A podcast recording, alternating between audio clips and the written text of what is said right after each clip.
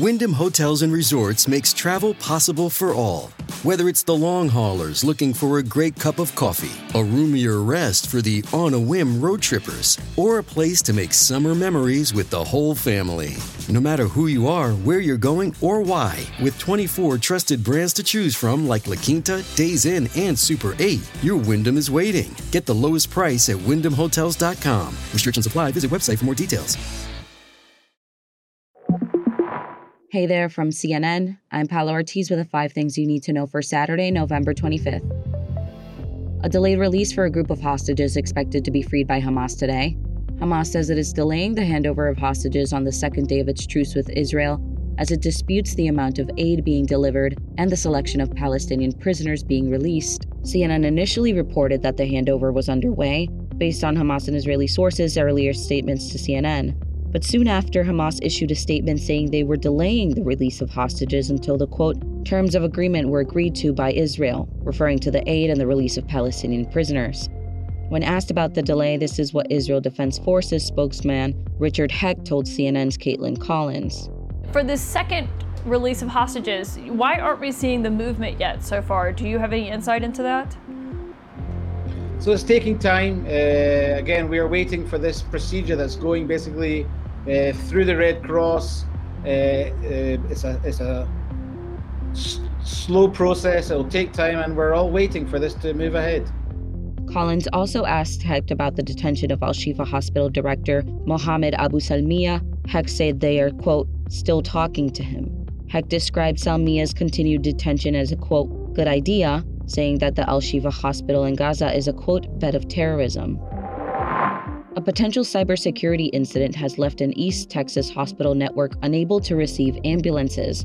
Since Thanksgiving Day, a network of hospitals in East Texas has not been able to accept ambulances to emergency rooms after becoming aware of a quote network outage, according to statements sent to CNN. According to its LinkedIn page, UT Health East Texas operates 10 hospitals and more than 90 clinics in the region. The hospital network originally said Thursday that it was operating using, quote, established downtime procedures, and it expected computer networks to be, quote, restored in 24 to 36 hours, but it is unclear if that has already happened. Comedian and actress Tiffany Haddish was arrested early Friday morning on suspicion of driving under the influence. That's according to the Beverly Hills Police Department. According to TMZ, Haddish was not involved in an accident, but was allegedly found sleeping in her parked vehicle with the car running. The comedic actress was also arrested on suspicion of driving under the influence last year in Georgia after she fell asleep at the wheel. CNN has reached out to representatives for Haddish for comment. A new experiment flying aboard NASA's Psyche mission just hit its first major milestone after successfully carrying out the most distant demonstration of laser communication. The tech demo could one day help NASA missions probe deeper into space and uncover more discoveries about the origin of the universe.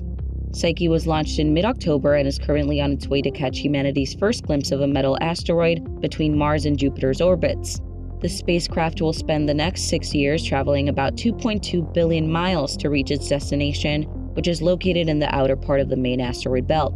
For now, the Psyche spacecraft keeps preparing for its primary mission, powering propulsion systems and testing the scientific instruments it'll need to study the asteroid when it arrives in July of 2029.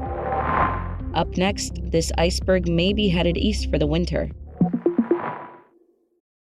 Shopify's taking the cash register online, helping millions sell billions around the world. But did you know that Shopify can do the same thing for your retail store? Upgrade your point of sale system with Shopify. Shopify POS is your command center for your retail store. From accepting payments to managing inventory, Shopify has everything you need to sell in person. Get award-winning support and see why millions of businesses worldwide trust Shopify. Do retail right.